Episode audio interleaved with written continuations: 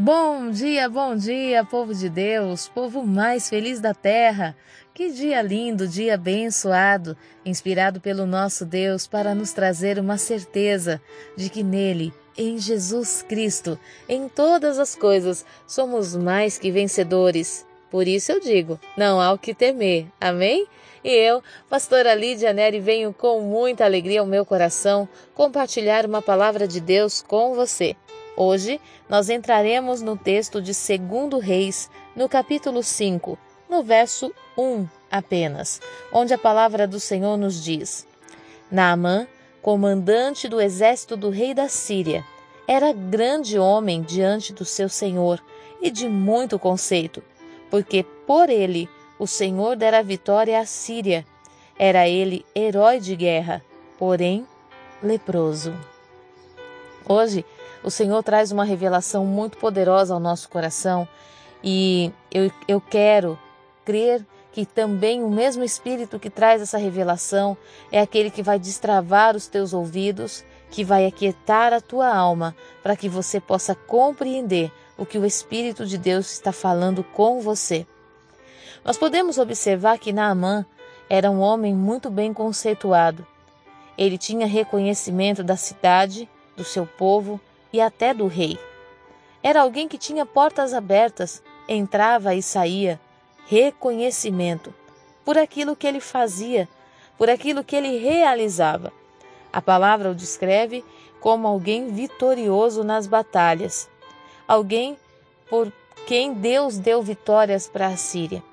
Isso fez com que Naamã tivesse uma posição de honra. Isso fez com que Naamã tivesse reconhecimento. Mas nós podemos observar que depois da vírgula vem a palavra, porém, leproso. E o que era a lepra nesse tempo?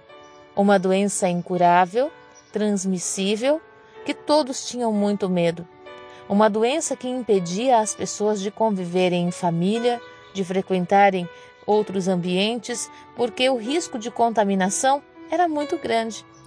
A palavra do Senhor fala que por fora da armadura de Naamã, as pessoas podiam contemplar o guerreiro, aquele vencedor, mas por dentro da armadura de Naamã, só a esposa dele sabia o que estava ali. Dentro da armadura de, Na, de Naamã existia alguém fragilizado, alguém que tinha medo, alguém angustiado por uma doença, sentia dores, sentia mal-estar e sabia que em algum momento, quando as pessoas soubessem dessa doença, ele estaria completamente isolado da sua família e da sociedade. Era fácil para Naamã? Não era. Ele tinha motivos para ter medo? Tinha. Muitos motivos. Às vezes, nós estamos caminhando e as conquistas diárias vão fazendo com que a gente oculte a lepra que há em nós. Pastora, que lepra é essa? Muitas vezes o rancor e a amargura que guardamos em nosso coração. Você já andou com pessoas amargas? Com pessoas duras nas palavras? Você já teve relacionamento com pessoas que, quando chegam, muda a atmosfera da sua casa, do ambiente de trabalho? Sabe aquelas pessoas que tudo que vai falar é negativo, tudo que fala é pessimismo, tudo que a pessoa fala é ruim. Tem um tom, um ranço de amargura. Não é verdade que muda o cenário? Muda completamente o ambiente, gera aquele peso, aquela atmosfera. Você estava bem, de repente começa a ficar com dor de cabeça.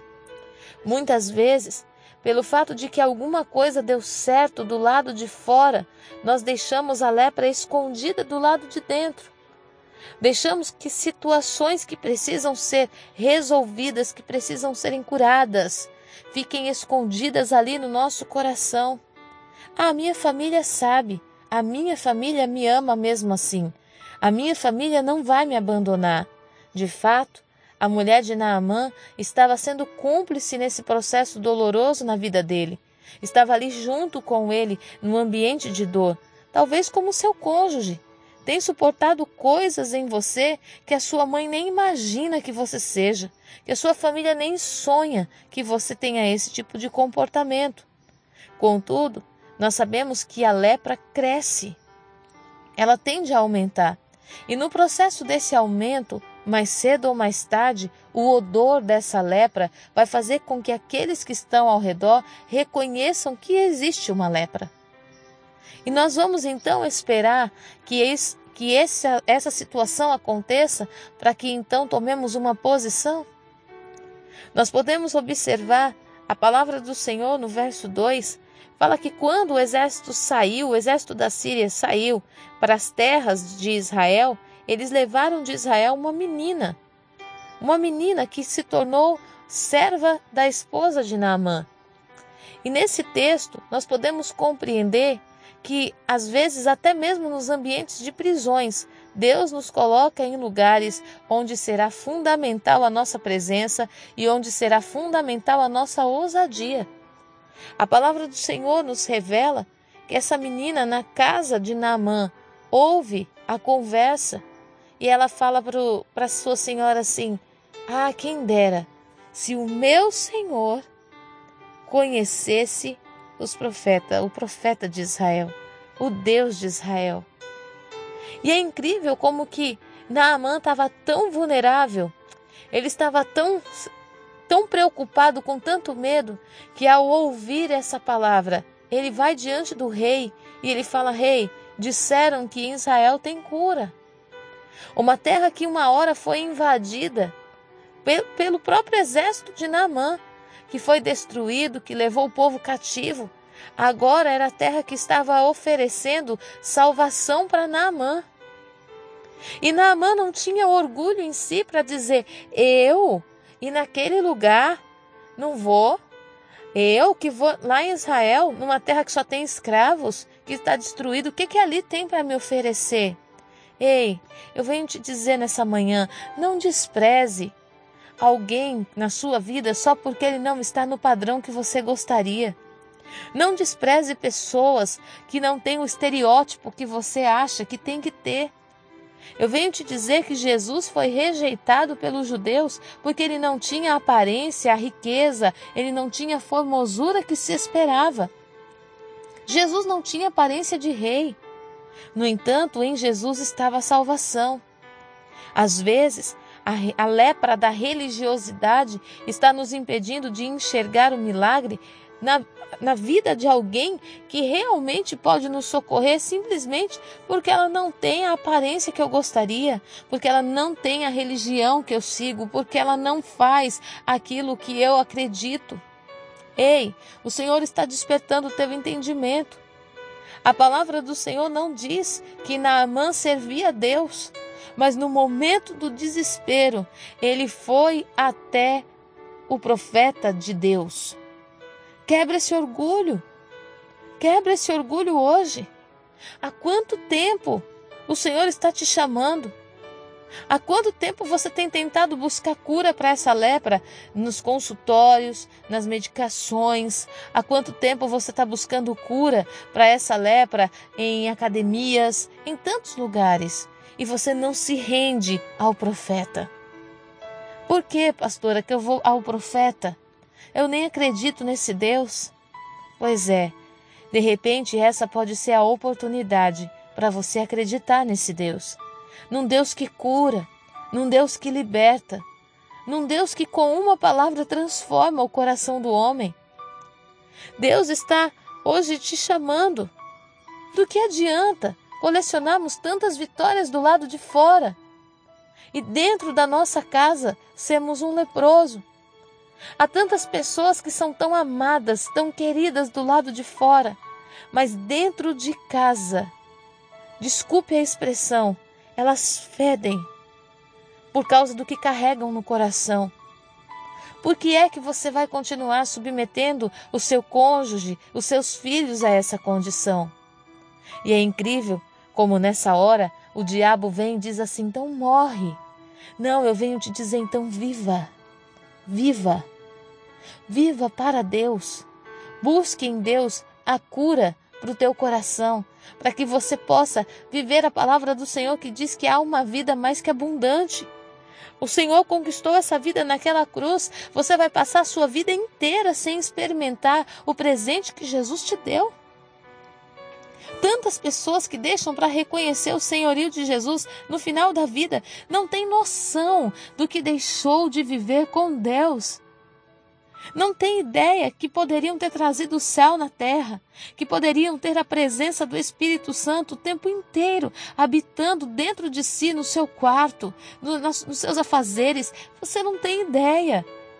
Pastora, mas eu não acredito. Eu estou te dizendo, hoje o Senhor está te dando uma oportunidade de acreditar. Será que Naamã acreditava de todo? Ou será que o que levou Naamã para Israel foi uma tentativa? Mais uma tentativa de sanar esse problema. Talvez ele, como você, tenha recorrido a tantas pessoas. Não houve solução. De repente ele pensou: ah, o que, que tem em tentar? Vamos lá nesse profeta. Vamos lá no rei de Israel. Ei, eu tenho algo para te dizer. Você vai se surpreender com um Deus Todo-Poderoso. Você vai se surpreender com um Deus que chama a existência até o que não existe. Você vai se surpreender com o direcionamento de pessoas que você julga e você fala assim: ah, pastora, essa pessoa não tem nada para me oferecer. Conselho? Daí a vida está destruída. Sabe, Israel estava com aparência destruída. A maioria do povo, os jovens da cidade, todos escravos. O que será que Israel poderia oferecer? Sabe, às vezes pessoas que estão passando por grandes conflitos são as que mais têm para oferecer, porque elas viveram experiências com Deus e elas suportaram a dor e ficaram de pé. Será que realmente não tem nada para oferecer? Tem sim. E Deus vai te surpreender hoje. Deus vai usar pessoas improváveis para ministrar cura sobre a sua vida. Mas eu quero te dizer, lembre-se, é o Senhor quem está fazendo. Deus está quebrando preconceitos. Deus está quebrando o espírito de incredulidade que trabalhou sobre a sua vida.